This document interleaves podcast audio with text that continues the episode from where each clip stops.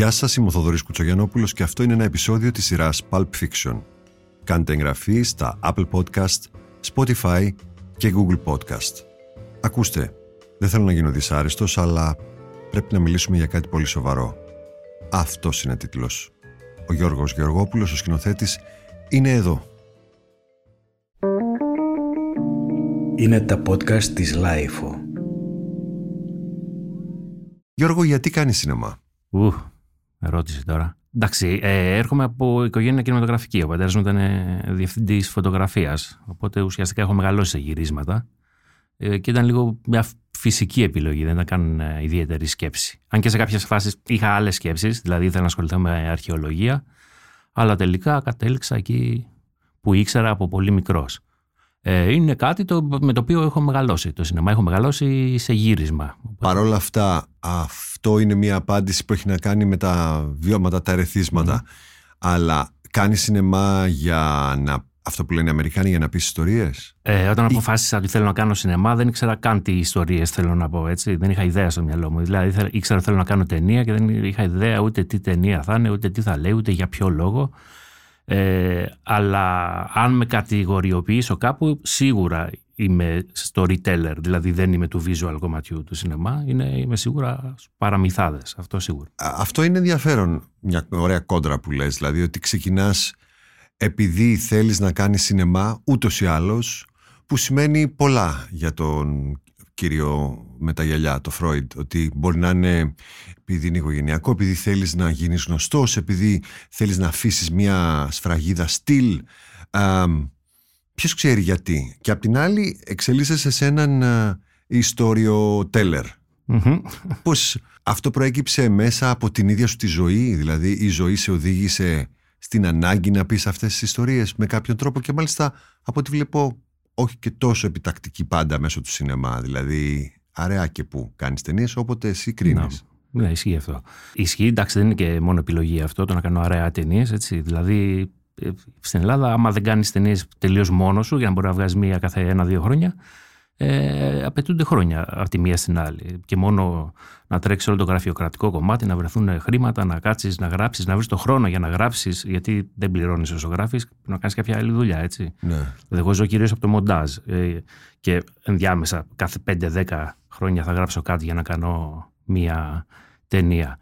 Ε, αλλά ε, σε σχέση με αυτό που είπες με τα βιώματα, είναι σαφές ότι όλη η τέχνη είναι βιώματα. Όλα εκεί βασίζονται και μερικές φορές δεν χρειάζεται να είναι καν επεξεργασμένα αυτά για να γίνουν μια ιστορία. Ή δεν χρειάζεται καν να επεξεργαστείς το συνέστημα της ανάγκης γιατί πρέπει να πω αυτή την ιστορία. Είναι σχεδόν αυτόματο, είναι mm. ενστικτόδε. Και εγώ το προτιμώ να είναι και ενστικτόδε, να σου πω την αλήθεια, γιατί νομίζω ότι είναι και πιο ειλικρινές έτσι. Όταν αρχίζει η πολλή επεξεργασία του, είναι που μάλλον μπαίνουν και αυτά που είπες επίσης πριν. Αν να γίνω γνωστός, αν να αφήσω αποτύπωμα, αν, αυτά, αλλά αυτά είναι τελείως δεύτερες σκέψεις. Δηλαδή για μένα ένας καλλιτέχνης πρέπει να τις έχει εξορίσει από το μυαλό του, αν γίνεται, έτσι, όσο γίνεται. Υπάρχει μεγάλη επιμέλεια στο οπτικό κομμάτι στην ε, τελευταία σου ταινία, αλλά αναγκαστικά οφείλω να ξεκινήσω από τον τίτλο. Οι άνθρωποι πεθαίνουν τα ζώα πεθαίνουν Τα φυτά πεθαίνουν Και οι αγάπες Όλες οι αγάπες κάποια στιγμή πεθαίνουν Το να σε έχουν πρίξει με τον τίτλο νομίζω το αξίζεις με τέτοιο τίτλο που διάλεξες. Είναι αυτό που είπα στην εισαγωγή. Δεν θέλω να γίνω δυσάρεστος, αλλά πρέπει να μιλήσουμε για κάτι πολύ σοβαρό. Το είπα σωστά; Ναι, ναι, σωστά. Ευχαριστώ. δεν ήμουν ποτέ σίγουρος. Στην αρχή το μπέρδευα, έλεγα λυπάμαι που θα γίνω mm. δυσάρεστος και μου λέγανε όχι, όχι, δεν είναι αυτό. Τέλος πάντων, ε, είναι αυτό που παθαίνουν μερικά παιδιά που τα βαφτίζουν οι γονείς τους με ένα πάρα πολύ μυστήριο όνομα. Η Μέλντα, που έχω μία φίλη και μου λέγει συνέχεια τι ήταν αυτό που μου κάνανε, το κουβαλάω, λέει, σαν ποσκευή. Άλλοι γουστάρουνε. Εσύ ναι. το προκάλεσες στον εαυτό σου που λένε, ε, αλλά Πες μου λίγο την ιστορία του τίτλου πριν την ιστορία της ταινίας. Είναι η πιο απλή ιστορία που μπορεί να έχει ένας τίτλος. Είναι μια ατάκα μέσα από την ταινία. Ε, απλά, εντάξει, αυτό που κάνουμε είναι να την πάρουμε ολόκληρη αντί να την τιτλοποιήσουμε. Γιατί συνήθως ε, ξέρεις, ένας τίτλος φτιάχνει μία-δύο λέξεις, κάτι μπαμ, κάτι που κάποιος θυμάται. Αλλά το κόνσεπτ πίσω από τον τίτλο είναι λίγο πιο παιχνιδιάρικο με ποια έννοια. Με το ότι θέλουμε να τον οικειοποιείται ο καθένας και να τον κάνει όπως νομίζει ο ίδιος στο μυαλό του. Αυτή η ταινία που λέγεται Λυπάμαι που δεν. Α, πώ τη λένε ακριβώς. Γιατί θα, στο τέλος θα την κάνει κάτι δικό του και μαζί, όταν κάνει τον τίτλο δικό του, κάνει και την ταινία με κάποιο τρόπο δικιά του. Αυτό είναι μια διαδικασία που θέλουμε πάρα πολύ. Ε, και επίσης είναι από τους καλούς τίτλους για τις. Ε, ε, σπιτικές μονομαχίες με τις ταινίες και τις λέξεις κλπ. Θυμάμαι κάτι παλιά που. Υπήρχε μια παλιά ταινία, ντοκιμαντέρ πρέπει να είναι πετροχημικά οι καθεδρικές της ερήμου, που ήταν αρκετά δύσκολο. Ε, έχω και άλλα δύο τα οποία δεν θα αποκαλύψω, γιατί είναι ασαφή και δύσκολα. Νομίζω με το που το βάζει μια ομάδα κερδίζει. Εγώ συνήθως έβαζα την απατηλή λάμψη της ματαιοδοξίας, πάντα. Είναι πολύ καλό γιατί δεν έχει κάτι μαρκέ. ε, δεν έχει μια λέξη που, που μόλις τη βρει κάποιος θα πει Παιδιά, το πιάσα. Ναι, ναι. Η απατηλή λάμψη της ματαιοδοξίας δεν ήταν στα αγαπημένα μου να το, να το πάρει το ποτάμι. κέρδιζα με αυτό. Να, να σου το πω. Ναι, Υπάρχει μία, δεν θυμάμαι καν τον ξένο τίτλο, Διεφθαρμένη Δημοκρατία. Δύσκολο. Όχι, δεν το βρίσκεις με τίποτα. Πρέπει να το πας προς κάτι πασόκ πλευρά, προς κάτι τέτοιο. Για τη δημοκρατία. Κάπου, κάπου να, να βρεθείς σε κάτι Ελλάδα. τρομερά αποκαλυπτικό για τον εαυτό σου. Συνέδεσαι στο πασόκ με τη δημοκρατία. Και εντάξει, με την εποχή της διαφθοράς, όταν λέγαμε βρώμικο 89 και τέτοια. Γι' αυτό λέω. Πρέπει κάποιος να το πάει προς τα εκεί και όχι να πάει να το περιγράψει. Μάλιστα. Η Νέα Δημοκρατία βέβαια το έχει στον τίτλο του κόμματος. Α, τη Δημοκρατία. Ναι. ναι. Ναι, ναι, καλά, εντάξει. Το, α, το διεφθαρμένη το πήγε. Ναι, α, χίλια συγγνώμη, σε, σε, σε αδίκησα. σε αδίκησα, εντάξει, οκ. Οκέι. Ε, απολογούμαι. Ο τίτλος λοιπόν βγαίνει από την ταινία. Α, είναι μια φράση την οποία λέει ο ήρωας. Ναι, ναι. Τον βάζω σε εισαγωγικά τον ήρωα. Ο ήρωας λέγεται Άρης, ο πρωταγωνιστής. Είναι ένας στεγνός, ένας θα τον έλεγα πολύ μαλάκας, ο οποίος όμως στο δικαστήριο θα αθωνόταν, διότι τα έχει φτιάξει όλα να είναι στη ζωή του, τόσο αεροστεγή που δεν μπορείς να τον πιάσεις και εύκολα. Όπως δεν μπορεί να τον πιάσεις και φίλο, μάλλον δεν θα ήθελες να τον έχεις φίλο, έτσι. Ούτε, Ούτε και εσύ. Όχι καθόλου, σίγουρα. Απ' την άλλη μεριά, αυτός ο άνθρωπος, ο αποστηρωμένος, είναι φορέας ενός σεξουαλικά μεταδιδόμενου ιού.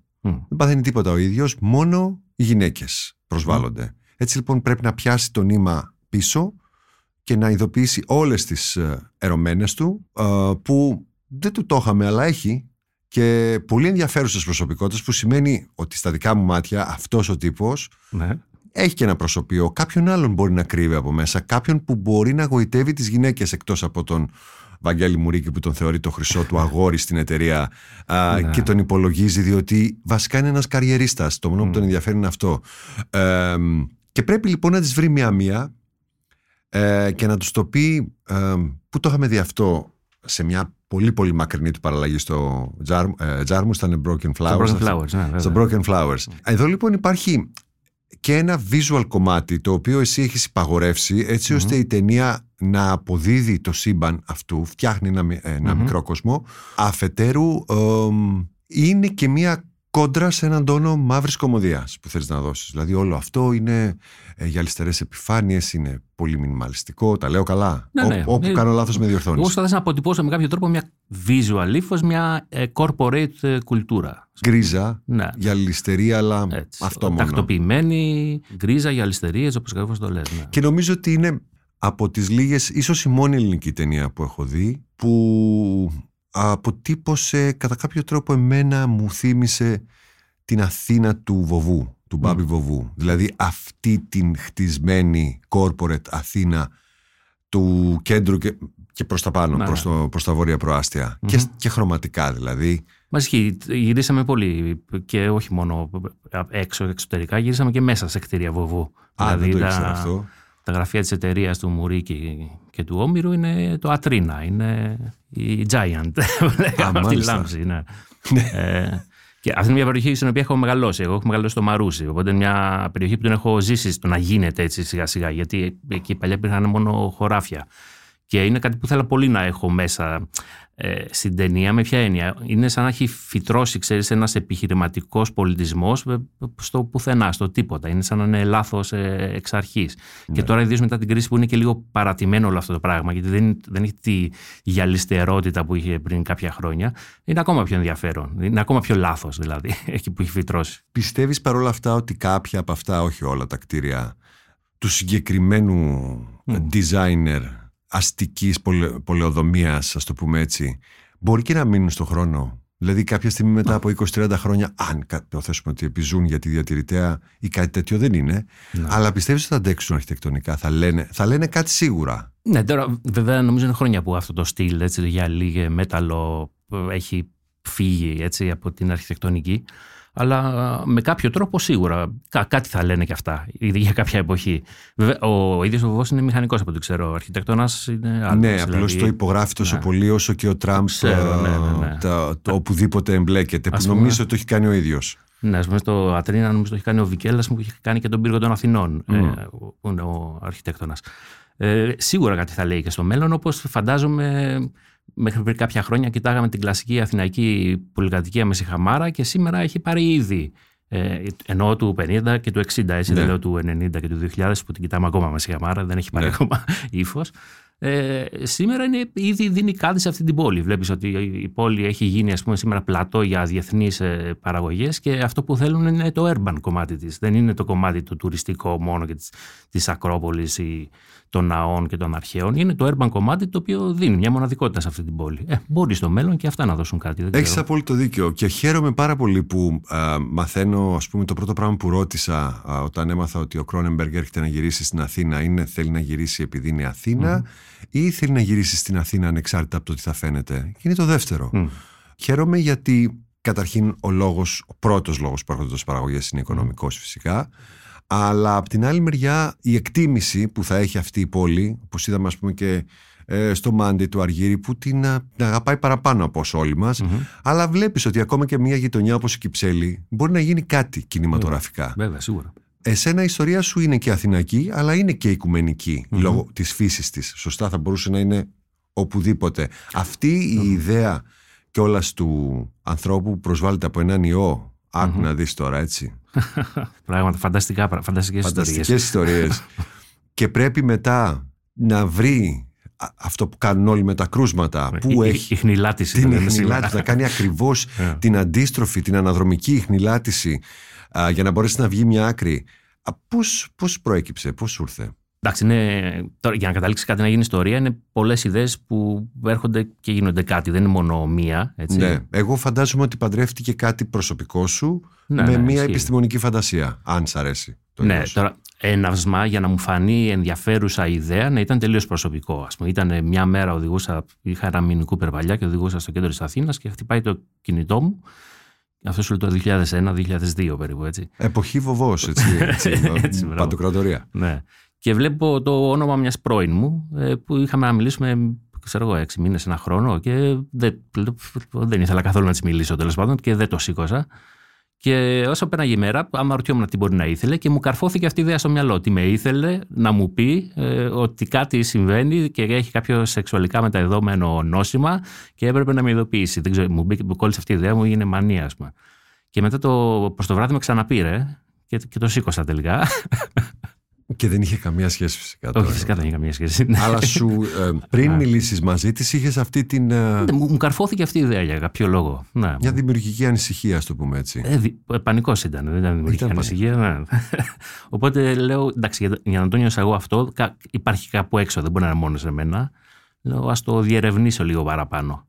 Και διερευνώντας αυτή την αρχική ιδέα, παύλα, συνέστημα μάλλον πιο πολύ παρά ιδέα, κατέληξα να ξερευνώ εκείνο το πεδίο του συναισθήματος που δημιουργείται μετά το τέλος μιας σχέσης, αυτή την καταστροφή, αυτό το aftermath, σαν να λέμε.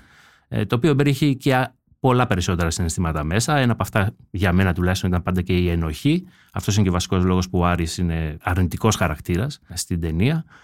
Και... Τι εννοείς, πώς το εννοείς; Εννοώ ότι εξερευνώντας αυτό το συνέστημα μετά το χωρισμό, μετά από ένα χωρισμό ε, και βλέποντας το ως ένα aftermath, ως ένα κατεστραμμένο τοπίο που κάποτε εκεί υπήρχε κάτι, ε, εντόπισα διάφορα μικρο, μικρότερα συναισθήματα μέσα σε αυτό. Και ένα από αυτά ήταν η ενοχή. Με την έννοια φέρω μια ευθύνη που αυτό το πράγμα που υπήρχε δεν υπάρχει πια. Ότι φέρω μια ευθύνη που δύο άνθρωποι, εγώ και αυτοί, νιώθουμε πλέον άσχημα. Ναι. Ε, ε. η ενοχή εννοείς ότι είναι αρνητικό, γιατί η έλλειψή της θα μπορούσε να είναι ακόμα χειρότερο. Ε, σαφέστατα. Αλλά όχι μάλλον για αυτόν που δεν τη νιώθει. Αυτό το λένε γύρω ότι θα ήταν χειρότερο. Ναι. Αυτό που δεν νιώθει ενοχή, απλά δεν νιώθει ενοχή. Αλλά άμα τη νιώθεις ενοχή, σίγουρα προσπαθείς να την κάνεις κάτι. Ναι. Δεν είναι ανάγκη να έχει πραγματική βάση αυτή η ενοχή, αλλά υφίσταται. Όχι, έτσι. ναι.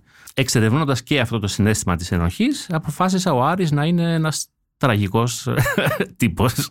Τραγικά απέσιος τύπος, μάλλον. Έχεις γνωρίσει άντρες που να είναι τόσο τραγικά απέσιοι, ενώ ακόμα και φίλοι καμιά φορά Mm. α, από, από τη νεότητα, από τα παιδικά χρόνια, εξελίσσονται σε μικρά τέρατα όταν Να- πάρουμε και μία απόσταση και τους δούμε λίγο καλύτερα από ότι όταν ήμασταν, ξέρω εγώ, 5, 10, 15 ετών. Παρ' όλα αυτά, μια μικρή σπίθα γυτνίασης, τέτοιου είδους αγάπης εξακολουθεί να υπάρχει. Και ρωτάω για τους άντρες, γιατί μετά θα περάσουμε για τις Ναι. γυναίκες που ε, είναι πάρα πολλές κιόλα στην ταινία. Για πες μου όμως για τους άντρες, γιατί με ενδιαφέρει αυτή η ταινία ανδρικής καταστροφής, έτσι όπως βρίσκεται, ας πούμε, το Falling Down του Σουμάχερ με τον Μάικλ Ντάγκλας τουλάχιστον στην αρχή του είναι μια καταπληκτική, ένα καταπληκτικό σοκ ενός άντρα που λιώνει και έχει σημασία ότι είναι άντρας. Ναι, και βέβαια όχι έχει γυναίκα σημασία. εκεί. Φυσικά έχει σημασία, γιατί λιώνει και σε σχέση με κάποια πράγματα που είναι πάνε πακέτο με τη λέξη άντρας. Είναι κοινωνικές επιταγές. Ενώ του να μπορείς να, είσαι, να έχεις ένα στάτου, να είσαι provider σε μια οικογένεια, να είσαι πέντε πράγματα τα οποία είναι σχεδόν κοινωνικές επιταγές για ένα Ναι. άντρα. Όταν νιώθει ότι τα χάνει,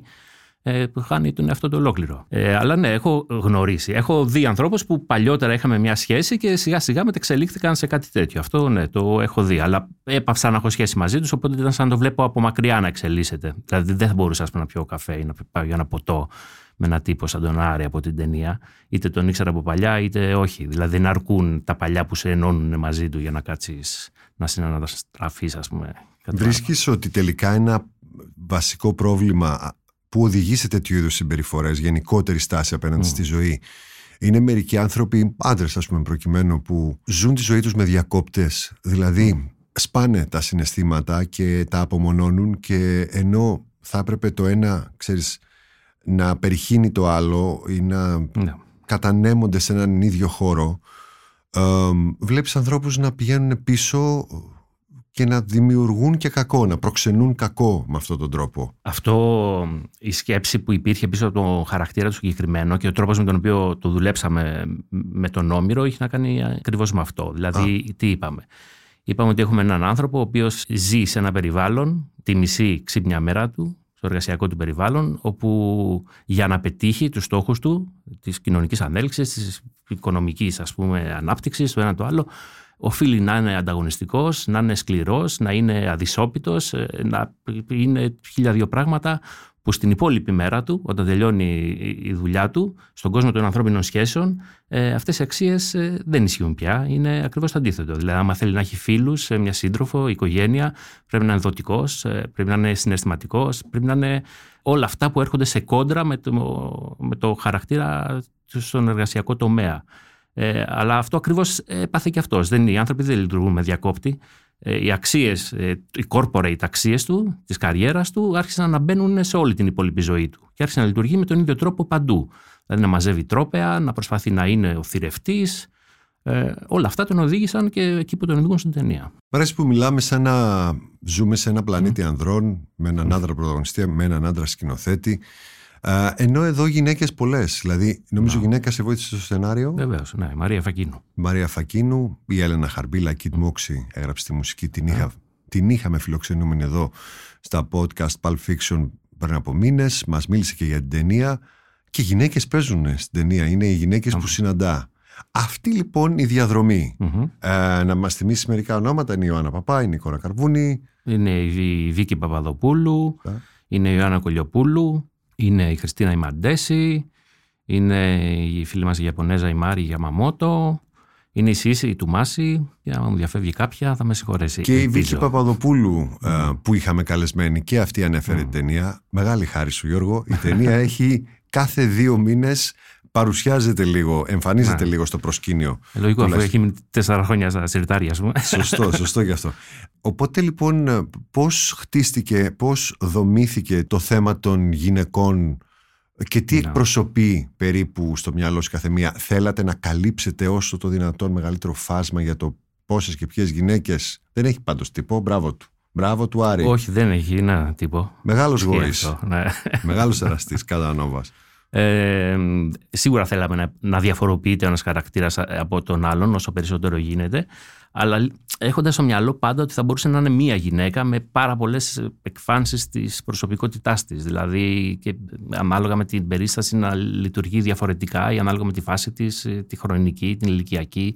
Ουσιαστικά το προσεγγίσαμε σαν να είναι μία με την πολυπλοκότητα που έχει αυτό το πράγμα που λέμε γυναίκα, ας πούμε. Προσπαθήσαμε σίγουρα να υπάρχει ένα build-up ως προς την αντίδρασή τους, δηλαδή στην αρχή φαίνονται λίγο πιο θυματοποιημένες, ε, ως προς το τέλος υπάρχει ένα rise up, ας πούμε, πώς να το κάνουμε. Και ύστερα ε, προσπαθήσαμε το τι κάνει κάθε μία να έχει σχέση και με το πού βρισκόταν ο ίδιος ο Άρης ω χαρακτήρας όταν τη γνώρισε. Γιατί όλο αυτό είναι μια αντίστροφη πορεία. Έτσι. Mm-hmm. Ξεκινάμε από την νεότερη και πάμε στην παλαιότερη. Δηλαδή, ε, συμπληρώνεται το puzzle, μέσω αυτών των γυναικών συμπληρώνεται το, το puzzle του κεντρικού χαρακτήρα. Μαθαίνουμε τον ίδιο, γιατί ο ίδιος δεν κάνει και πολλά πράγματα. Αυτές μας λένε ότι μας λένε για, για εκείνον. Ο ίδιος είναι μια φιγούρα που κινείται δεξιά-αριστερά με αυτό το θλιβερό προσωπείο που έχει ναι. και ανακοινώνει ένα κακό νέο. Ακριβώς. Αυτός πριν το ανακοινώσει το έχει μάθει και έχει καταρρεύσει κατά κάποιο τρόπο ο κόσμος γύρω του. Κάνεις λοιπόν αυτή την ταινια και συμβαίνει όλο αυτό που συμβαίνει μετά. Ναι. Την πανδημία, και τα lockdown. Η σκέψη, η εγωιστική που κάνεις για σένα και την ταινία σου και με αυτό το θέμα ποια είναι; Εγωιστική, δεν μπορώ να σκεφτώ. Ναι, δηλαδή τι σκέφτε, όλοι σκεφτόμαστε πρώτα απ' όλα για την υγεία, για τον κόσμο, ναι. για το μέλλον κλπ. Ε, Αλλά έχεις ναι. μια ταινία η οποία έχει και αυτό το θέμα κιόλας. Το πρώτο που σκέφτηκαν ότι ε, την έκανα ως δυστοπία και δεν είναι πια δυστοπία. Έτσι. Ναι. Δηλαδή έχει φύγει το φανταστικό στοιχείο εδώ μέσα. Ναι. Δηλαδή, ήταν... Είναι αυτό που συνέβη και με τα Μήλα που λέγαμε και με τον ναι. Χρήστο τον Νίκο που πάλι και εκεί ήταν ένα θέμα.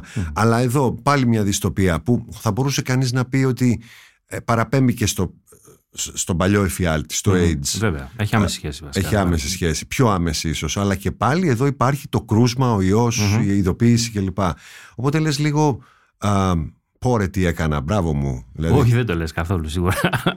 Ε, εγώ τουλάχιστον δεν λειτουργώ έτσι, γιατί γνώριζω ότι το, το ζήτημα της πανδημίας είναι πολύ αγαπημένο στο σινεμά και στη λογοτεχνία. Έτσι. Είναι ένα ζήτημα που, το βλέπουμε συνέχεια να έρχεται και επανέρχεται. Δεν είναι τυχαίο ότι μόνο φέτος ας πούμε, δύο ελληνικές ταινίες έχουν Σωστά, το τέτοιο αντίστοιχο θέμα. Ε, οπότε δεν θα το θεωρούσα κάτι φοβερό ότι συνέπεσε. Ότι είσαι ε, ένας προφήτης. Όχι, σίγουρα δεν είμαι. Γιατί θα ήμουν και προφήτης κακών μόνο. Σωστό, δεν κάνει να βγάλεις αυτό. Δεν θέλω. δεν μου αρέσει καθόλου. Ε, είναι αγαπημένο θέμα και σε μένα ήταν πάντα ας πούμε, αγαπημένο θέμα οι πανδημίες. Δηλαδή δεν υπήρχε περίπτωση να βγει μια ταινία ή κάτι λογοτεχνικό και να μην κάτσω να το διαβάσω ας πούμε, που να έχει τέτοιο θέμα. Και υπήρχαν και επιρροές σαφέστατες και από ταινίες και από, άλλε, και από λογοτεχνία. Όπως ας πούμε μπορείς να μας ναι, ε, λογοτεχνία, ας πούμε, μια βασική επιρροή ήταν ένα δίγημα του Norman Spinrad που λέγεται The Journals of the Years of the Plague, ε, που έχει να κάνει με μια επιδημία σεξουαλικά μεταδεδόμενου ιού. Είναι ένα δίγημα που έχει γραφτεί τότε στην έξαρση του AIDS ε, μέσα 80s, που γινόταν, υπήρχε αυτός ο τρόμος γύρω από αυτή την ασθένεια. Και το οποίο επηρέασε πάρα πολύ τη γραφή στο, στον δυσάρεστο. Εκεί βέβαια το, το κάνει όλο, το ανοίγει σε, σε κοινωνική διάσταση πάρα πολύ. Δηλαδή ο κόσμος χωρίζεται σε φορείς και μη φορείς.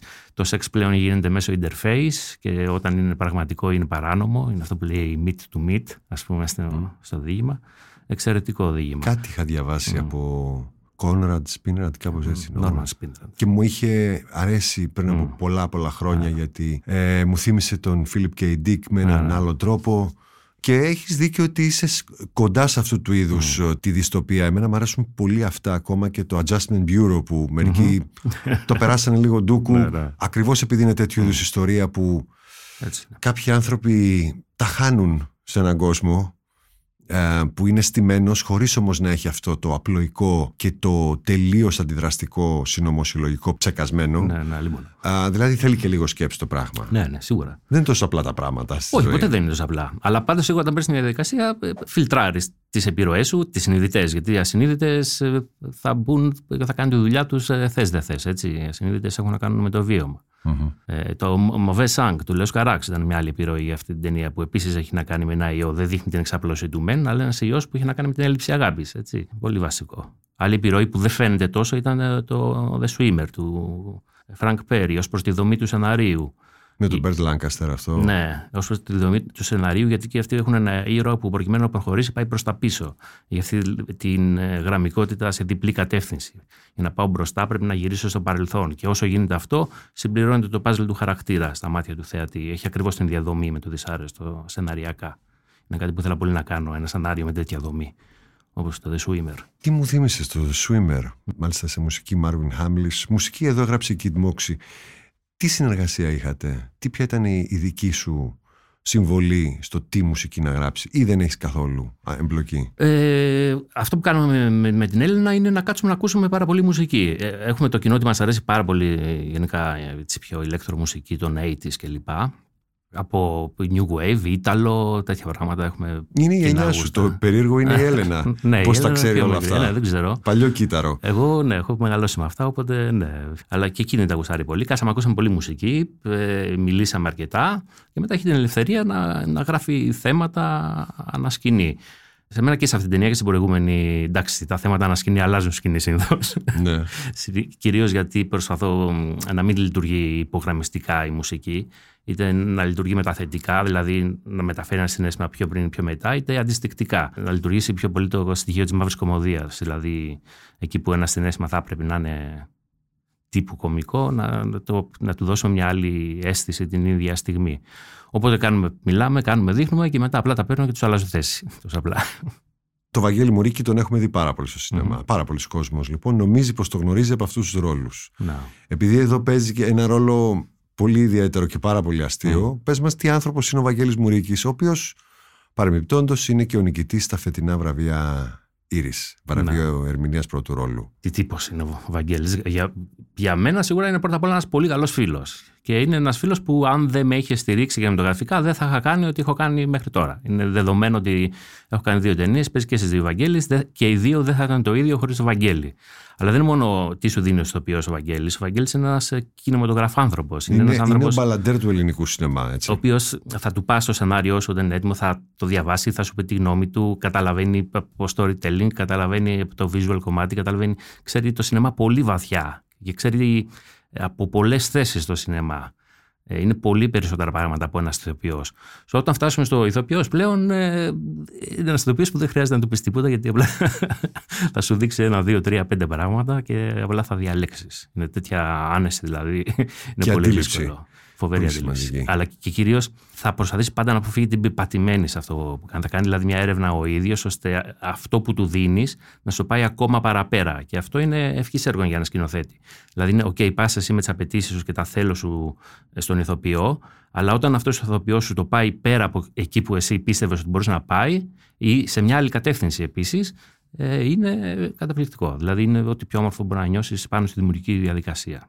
Και όχι μόνο με τον ηθοποιό και με τον φωτογράφο και με όλους. Πάει μια παρέα γυναικών να δει την ταινία σου. Ναι. Ποια πιστεύεις μπορεί να είναι μια πιθανή αντίδρασή τους, Ότι μας βάζει εμάς να πρέπει να έχουμε αυτού του είδους την αντίδραση και να πρέπει να εξηγήσουμε στον, στον άντρα ποιος είναι; Ποια, ποιο είναι δηλαδή το σημείο που θα πεις συγγνώμη, συγγνώμη κορίτσια, μισό λεπτό να σας εξηγήσω. Θέλω να σας μιλήσω για κάτι σοβαρό ναι. και να σας εξηγηθώ. Δεν θα εξηγούσα σε καμία περίπτωση. Θα... Απλά θα άκουγα. Τώρα δεν. Εγώ πιστεύω όταν η ταινία τελειώσει και ιδίως βγει στις αίθουσες κλπ., ο καθένας θα την κάνει ό,τι νομίζει. Εγώ έχω προσπαθήσει να φτιάξω τα layers και να αφήσω ανοιχτά παραθυράκια ώστε αυτό να έχει αρκετές μεταφράσεις από τον καθένα προσωπικά. Όχι για το τι συμβαίνει στην ιστορία, γιατί η ιστορία είναι ξεκάθαρη, έτσι. Αλλά για το πώς θα λειτουργήσει μέσα του συναισθηματικά και τι δεύτερες σκέψεις μπορεί να έχει, τι συζητήσεις θα ανοίξει μετά. Τώρα για μια πρώτες... γυναικοπαρέα δεν είμαι σίγουρος, αλλά για πιο σίγουρος για τι κουβέντα θα ανοίξει είμαι για ένα ζευγάρι περισσότερο. Δηλαδή, ένα ζευγάρι πιστεύω ναι, μπορεί να έχει πολύ περισσότερα πράγματα να συζητήσει από ότι μια γυναικοπαρέα, γιατί νομίζω η γυναικοπαρέα μπορεί και να συμφωνεί σε αυτά που θα λένε, οπότε δεν ανοίγουν κουβέντες με τις συμφωνίες. Ναι, πάρει κατευθείαν για το κρασί μετά. ναι, Όπως βλέπουμε στις Power ναι, ναι. ρομαντικές κομμεντί της Αμερικάνικης. Αλλά φαντάζομαι θα τελειώσω κάποιος. Τι μαλάκας ήταν αυτός. Ε, έτσι κάπως έτσι για, ναι, για, τον θα, και θα χαρούν λίγο παραπάνω. ναι, Παρ' όλα αυτά, η πρώτη παγκόσμια πρεμιέρα της ταινίας έγινε στο Austin του Τέξας. Ναι, ναι. Άρα εκεί είχες τις πρώτες αντιδράσεις. Ναι.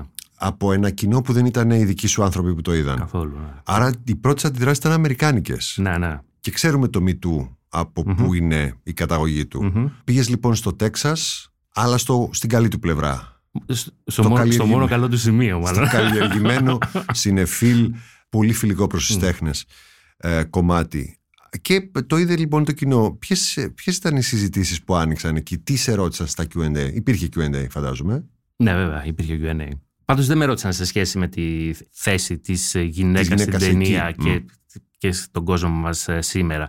Δεν, δηλαδή δεν τους ξένησε κάτι σε σχέση με αυτό. Με ρώτησαν πιο πολύ για δημιουργικά ζητήματα, για τι περίπου μιλάμε εδώ δηλαδή. Γιατί, γιατί αυτή η ιδέα, πώς ήρθε, τι το ένα, τέ, τέτοιου τύπου πράγματα. Αυτό που μου κάνει μεγάλη εντύπωση είναι ότι, ότι λειτουργήσε το χιούμορ της ταινίας, που, που, δεν είχα ιδέα αν θα μπορούσε να λειτουργήσει σε ένα. Και εγώ εκεί θα είχα ναι. άγχος κάνοντας ναι. μια τέτοια ταινία. Το πώς μεταφράζεται αυτό, καλά, ειδικά όταν ε, το πρώτο mm-hmm. ταξίδι, πρώτο σταθμό της ταινίας δεν είναι καν η χώρα σου, έτσι. Ναι, βέβαια. Ε, ναι, ήταν άγχος, αλλά γενικά το χιούμορ είναι άγχος γιατί τα τεστ screenings που κάνεις είναι πιο πολλοί άνθρωποι που έχουν δουλέψει, είναι φίλοι, είναι το ένα. Δεν μπορεί να καταλάβεις αν ε, ένα κοινό άσχετο τελείως θα γελάσει με αυτά που έχεις φτιάξει. Ε, οπότε πάντα υπάρχει άγχος ε, σχέση με το χιούμορ, πόσο μάλλον όταν είναι ξενόγλωσσο το κοινό και έχεις να πεις ελληνικά ποίηματα. Ναι, και θυμάμαι ότι το ψάρι, όταν είχα δει το ψάρι του Οικονομίδη στο φεστιβάλ Βερολίνου, είχε ατυχήσει στον τομέα των υποτίτλων. Διότι τότε mm. είχαν βάλει δύο σειρές, είχαν κόψει τη δεύτερη σειρά με αποτέλεσμα να είναι πολύ συμπυκνωμένο. Τώρα η μετάφραση ενός σινεμά πολύ ιδιόρυθμου που είναι του Γιάννη και, και που στηρίζεται πολύ στην ελληνική γλώσσα. Πάρα έτσι. πολύ στην ελληνική γλώσσα. Mm. Οπότε ο άλλος ακούει πάρα πολλά πράγματα και βλέπει πάρα πολύ λίγα ναι, ναι. στους υπότιτλους. Υπήρχε δηλαδή μια διαφορά φάσης εκεί. Η για, ταινία... Ε, για ένα τέτοιο τύπου σινεμά σαν του Γιάννη είναι σίγουρα πιο δύσκολο να καταλάβει, να πιάσει την ταινία στην ολότητά της ένας ξένος θεατής. Ναι, πρέπει να είναι έχει προνόμιο. Super, ναι. Ταινίες του Γιάννη είναι προνόμιο για μας. είναι περισσότερο. είναι περισσότερο για δεν, μπορώ να δεν μπορώ να σκεφτώ ένα Σουηδό να βλέπει το σπιρτόκουτο, ας πούμε, και να, να πιάσει τι συμβαίνει εκεί μέσα. Δηλαδή μου φαίνεται αδύνατον.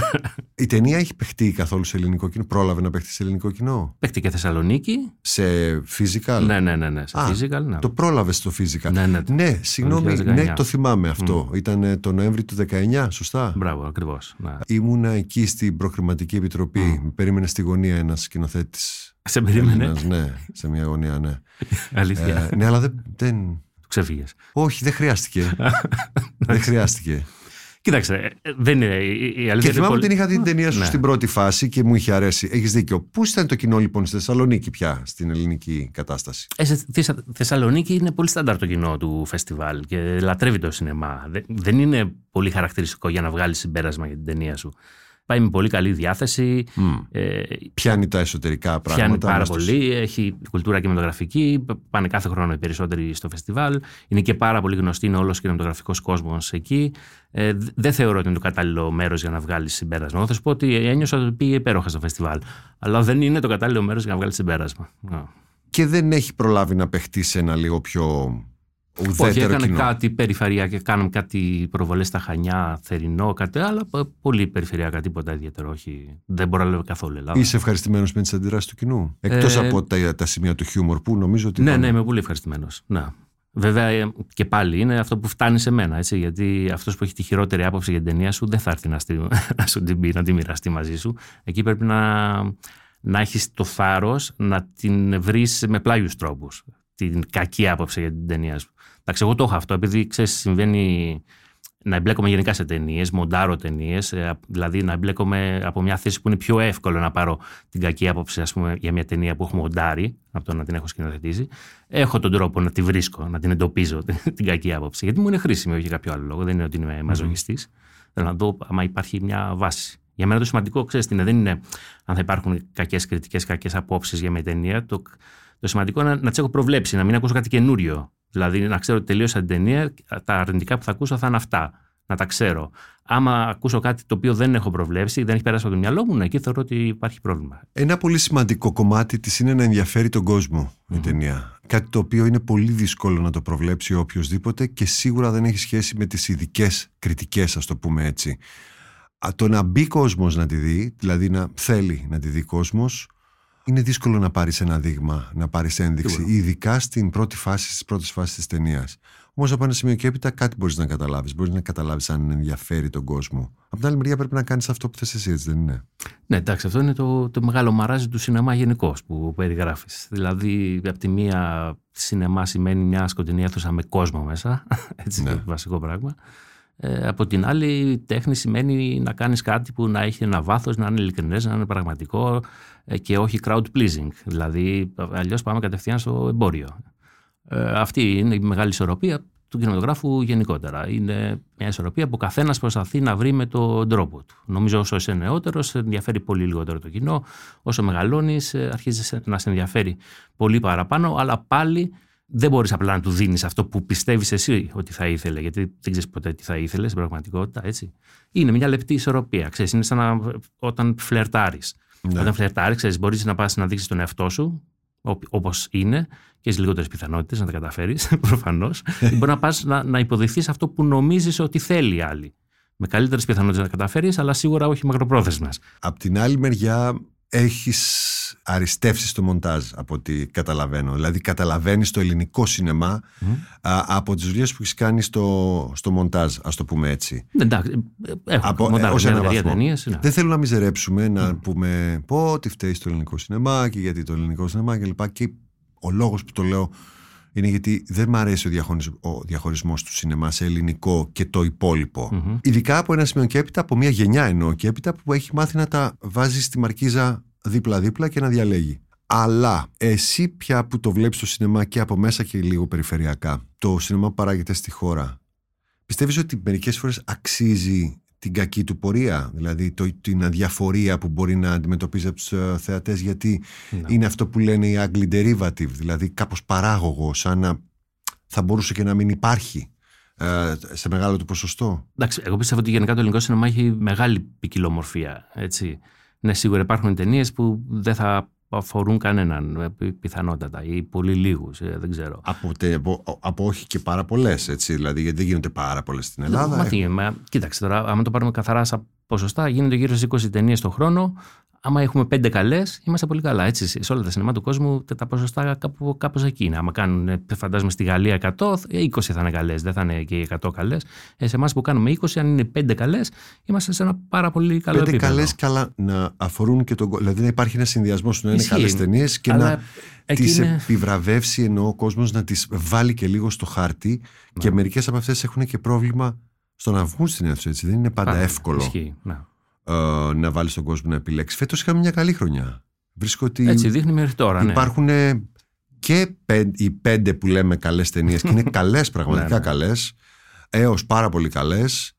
Και στα θερινά σινεμά που άνοιξαν, παραδόξως, βλέπουμε κάτι, ναι, ναι, κάτι μαγι, μαγικούς αριθμούς. Ναι, παράξα, κάτι παράξενα πράγματα. Βλέπουμε το Wonder Woman 1984, θα μου πεις ότι εντάξει, θα μπορούσαν να το δουν με άλλο τρόπο, να, έχει κάνει, να μην μπορεί να φτάσει στα χιλιά εισιτήρια. Ε, το έχουν πειρατεύσει όλοι αυτοί που θα ήθελαν να το δουν το Wonder Woman. Ναι. Σίγουρο. Απ' την άλλη μεριά το Nomadland έκανε 40.000 εισιτήρια, ενώ υπάρχει Να, στο διαδίκτυο. Υπάρχει, αλλά το κοινό στο οποίο απευθύνεται δεν είναι ο πιτσιρικάς που θα κατεβάσει torrent. Είναι ένα ε, πιο καλλιεργημένο κινηματογραφικά κοινό, σίγουρα. Παρ' όλα αυτά όμως υπάρχουν και κάποιες ταινίες που παρότι πειρατεύονται ο κόσμος, το κοινό θέλει. Βέβαια δεν ήταν οι, οι χειμερινές κλειστές.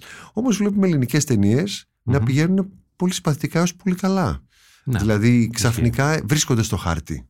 Και είναι καλές ταινίες, δεν, δεν πάνε απλά καλά. Πώς το, πώς το εξηγείς αυτό, Είναι ότι ίσως δεν θεωρούν ότι πάνε να δουν μια ελληνική ταινία, αλλά μια καλή ταινία. Δεν, Μακάρι, εγώ αυτό εύχομαι να μια ζωή. Που το αφήσαμε το, σε σχέση με τα εισιτήρια του ελληνικού σινεμά προ-πανδημίας ήταν πολύ, πολύ κακή φάση. Αν εξαιρέσεις την ευτυχία. Να, δεν, δεν μιλάμε τώρα για τέτοιου τύπου ταινίες που είναι τελείως εμπορικά χαρτιά. Δηλαδή η ευτυχία για να αποτύχει θα πρέπει να γίνουν. Τέρατα. Ναι, ναι, Παρασπονδίες τρομερές. Ναι, ναι. Δεν ξέρω τι μεσολάβησε και βγήκαν από την πανδημία με όρεξη να δουν ελληνική ταινία οι, οι θεατές. Ε, αλλά μ' αρέσει. Θα μείνω σε αυτό. Ε, εγώ θεωρώ ότι υπάρχουν ταινίες που μπορούν να σου ικανοποιήσουν. Εντάξει, μπορεί να μην είναι ταινίες που θα κάνουν 500.000 εισιτήρια, αλλά θεωρώ ότι αυτές οι πέντε καλές ελληνικές ταινίες της χρονιάς, να είναι έξι, να είναι τέσσερις, να είναι εφτά, ε, μπορούν να ικανοποιήσουν το ελληνικό κοινό και, και αξίζουν και την ευκαιρία. Ξέρεις, είναι κρίμα να, κουβαλάνε, να κουβαλάει κάθε ταινία που βγαίνει το βάρος δεκαετιών του τσακωμού του ελληνικού κοινού με το ελληνικό σινεμά. ε, γιατί πλέον υπάρχει, είναι αυτό που είπα υπάρχει τέτοια ποικιλία που υπάρχουν ταινίες για όλα τα γούστα στο ελληνικό σινεμά. Θέλει λίγο καλύτερη έρευνα από το θεατή, ώστε να μπει στην ταινία που θα του αρέσει. Γιατί δεν αρκεί να μπει στην αίθουσα. Έτσι. Πρέπει να βγει και να του αρέσει κιόλας. Είναι ένα θέμα αυτό. Η υπερπληροφόρηση και τόσο δεν προλαβαίνει κάποιος. Ειδικά δεν να σηκωθεί να φύγει να πάει κάπου να δει κάτι και να έρθει. Αν δεν είναι, αν δεν είναι event. Και ίσως η καλή φάση σχετίζεται και με το θερινό που στην παρούσα περίοδο λειτουργεί και σαν βόλτα. Λίγο πιο ευεργετικά από Ναι. το ότι πάω σε μια κλειστή αίθουσα να δω μια ταινία, είμαι λίγο πιο αποφασισμένος και συγκεντρωμένος. Αυτό είναι Ισχύει. λίγο πιο χαλαρό. Άρα κάπου έχει βοηθηθεί λοιπόν εκεί το ελληνικό σινεμά. Α, τουλάχιστον για να μην το γενικεύουμε και το κάνουμε λίγο για σεμί και ε, ψευτορομαντικό, οι καλές ταινίες που τυχαίνει να είναι και ελληνικές Μμ. στην, πε- παρου- ε, στην προκειμένη περίπτωση. Έχεις έτοιμο κάτι στη συνέχεια, ε, σ- Ναι. ένα, μια καινούργια ταινία μεγάλου μήκους; Ναι, έχω μια καινούρια ταινία. που μεγάλου φαντάζομαι μήκους. βρίσκεται μίλια μακριά από την προηγούμενη.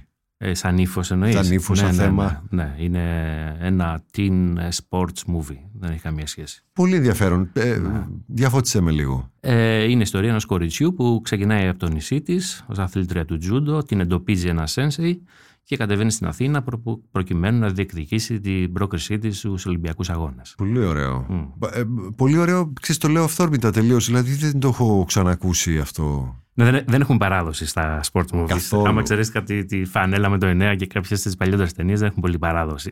Στις αθλητικές ταινίες είναι ισχύει. Ναι, και σε αυτό το ύφος της αθλητικής ταινίας που θα μπορούσε να μην είναι ακριβώς να εφάπτεται με τον αθλητισμό, ας πούμε, το Whiplash. Ναι, Το ναι. χωρίς μέτρο. Μμμ. Είναι μια καθαρά αθλητική Τελείως, ταινία, ναι, νομίζω. Μια σχέση προπονητή-αθλητή. Βέβαια. Ακριβώς. Και, και η δικιά μας κάπως έτσι είναι. Σχέση προπονητή-αθλητρία.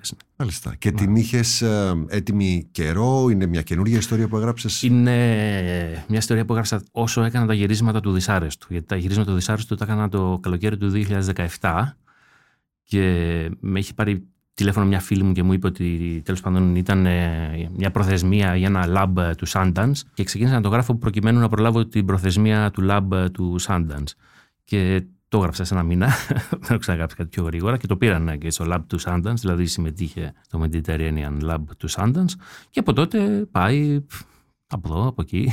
Πώς γράφεις ένα σενάριο; Κυρίως Ναι. από τους διαλόγους το, όχι, όχι, το καθόλου. πιάνεις. Στο τέλος βάζω τους διαλόγους. Τους ακούς όμως τους διαλόγους την ώρα που Τους γράφεις; προφορικοποιώ βασικά. Ε, Εγώ προσπαθώ ο διάλογος να είναι προφορικός από το χαρτί, να μην γίνεται μόνο στο γύρισμα αυτό. Δηλαδή να αποδομηθεί, ε, να τελειώνουν όλες οι φράσεις σε άρση, να χρησιμοποιούμε μόνο 150 λέξεις. Ό,τι κάνουμε στον προφορικό λόγο. Δηλαδή δεν είναι όμορφα δομημένος. Μιλάω τώρα και σκέφτομαι την κάθε επόμενη μου λέξη. Αυτό προσπαθώ να είναι αποτυπωμένο και στο σενάριο. Μμμ. Αλλά αυτό είναι το τελευταίο πράγμα που κάνω. Ξεκινάω κανονικά σαν μια ιδέα που είναι, πρώτα είναι μια περίληψη μισής σελίδας, θα γίνει 5, θα γίνει 10, θα γίνει ένα treatment που θα είναι σκηνή-σκηνή όλη η ιστορία χωρίς διαλόγους και μετά θα μπουν οι διάλογοι. Παράλληλα, μπορώ να κρατάω σημειώσεις άμα έχω ιδέες για, για, για κάποια κομμάτια του διαλόγου, αλλά δεν θα τα βάλω μέσα στο σενάριο. Θα τα πάρω μετά. Θα Το είναι σε μια αναπτύσσεις κάβα. ορθόδοξα, ας το πούμε έτσι. Τελείω, τελείω. Όταν βλέπεις μια ταινία, το προσέχεις το σενάριο; Ναι, ναι, πάρα πολύ. Τον πατέρα τον είδες; Βέβαια. Μιλάγαμε το λαμπρινό, το Ε, Μοντέρ; είναι σεναριακό σίγουρα στον πατέρα αυτό που συμβαίνει. Δεν είναι μονταζιακό σίγουρα. Και μου είπε πόσο όλα ήταν στο Σίγουρα, σενάριο. μα, μα φαίνεται γιατί υπάρχουν και είναι προβλέψεις. Έχουν, έχει προβλεφθεί και από το γύρισμα. Καταλαβαίνεις ότι δεν θα μπορούσε να γίνει μόνος στο μοντάζ αυτό. Άσχετα που έχει εξαιρετικό μοντάζ και είναι και εξαιρετικός μοντέρο λαμπρινό. Εξαιρετικό. Μπορείς να εκτιμήσεις εσύ ως σκηνοθέτης και σεναριογράφος μια ταινία που όσο τη βλέπεις, βλέπεις και το σενάριο να γράφεται την ώρα που γυρίζεται; Ναι, βέβαια. Ε, Το θέμα είναι να καταφέρω να το Εγώ κάνω με- στην πάντα αυτό. Με πιανά αυτός. Τον το το βλέπω. θέμα είναι το- να καταφέρω να, η ταινία να με με ρουφήξει τόσο μέσα της, που να καταφέρω να βάλω αυτό το φίλτρο του τεχνικό έξω. Δηλαδή, όταν- γιατί πάντα μπαίνω να δω μια ταινία βλέποντας που έστησε τη μηχανή αυτό, τι έγραψε εδώ, τι πώς το μοντάρισε, το κάτω αυτό, το ένα το άλλο. Ε, άμα η ταινία με κάνει να μην τα βλέπω πια αυτά, πάει να πει με έχει κερδίσει. Έτσι. Ο Τζούμας μου το είχε πει χρόνια αυτό. Λέει: Έχω σταματήσει. Λέει: Δεν μπαίνω πια στη, στη σινεμά. Λέει, Βλέπω κάτι μπουμ, να, κάτι σκιές, κάτι λάθη. Καλά, αυτά δεν με πειράζουν καθόλου. Κάτι ρολόγια λέει: «Δεν- Δεν υπάρχει περίπτωση λέει, να δω κανονικά την ταινία. Έχω δει παλιά αυτές που έπρεπε, μου Ε, είπε. ε, εντάξει, εγώ θεωρώ αυτά τις κάνουν πιο ανθρώπινες ταινίες. Ένα boom μέσα κάτι. Ωραία, δεν πειράζει. Μέχρι ένα. Ένα, εντάξει. Να αρχίζουν, ναι. Εντάξει. Το Αν και τι σήμερα το πρέπει να τα κάνουμε. σβήνεις εύκολα τα boom. Δεν είναι όπως παλιά που το- τότε Ναι. δεν ναι. πάμε μέχρι τέλου. Ε, μπορώ να σου πω ότι και κατά τη διάρκεια των πρώτων ημερών, αν κάποιοι δεν, τις δικοί σου δεν το έχουν πάρει χαμπάρι και το πάρουν θεατές, μπορείς να αποσύρεις τον TCP και, και να δώσεις κάποιο καινούριο. Έτσι. Ναι, ναι, βέβαια, ναι. ε, φτιαγμένο. Ε, λοιπόν, εγώ σου εύχομαι καλή συνέχεια και καλή επιτυχία α, σε αυτό το καινούριο project που ετοιμάζεις που πιστεύεις ότι θα το ετοιμάσεις πιο γρήγορα από ότι Δεν τα ξέρω. 8 χρόνια που μεσολάβησαν Ε, ανάμεσα α. στην πρώτη και, τη- γιατί, δηλαδή θα, Οχτώ το- χρόνια, ναι. για- Μέσα- θα πας για τους επόμενους Ολυμπιακούς που τα καλά λένε θα γίνουν σε τρία χρόνια και όχι σε τέσσερα από φέτος. Ναι. Ε, δεν ξέρω, ελπίζω να κάνω μέσα σε ένα-ενάμιση χρόνο να κάνω γυρίσματα τώρα, αυτό ελπίζω. Ε, και εγώ στο εύχομαι και σε ευχαριστώ με το «Δεν θέλω να γίνω δυσάρεστος» ο Γιώργος Γεωργόπουλος και η ταινία του ταξιδεύουν στις ελληνικές αίθουσες και ελπίζω να πας και έξω διότι το αξίζει η ταινία και εχει και το ύφος και τη θεματική για να ταξιδέψει. Να δούμε. Ευχαριστώ πολύ. Ήταν ένα επεισόδιο από τη σειρά podcast Pulp Fiction με το Θοδωρή Κουτσογιανόπουλο για το Life.gr. Τα podcast της Lifeo ανανεώνονται καθημερινά και τα ακούτε μέσα από το Lifeo.gr ή τις εφαρμογές της Apple, του Spotify ή της Google. Κάντε subscribe πατώντας πάνω στα αντίστοιχα εικονίδια για να μην χάνετε κανένα επεισόδιο. Είναι τα podcast της Lifeo.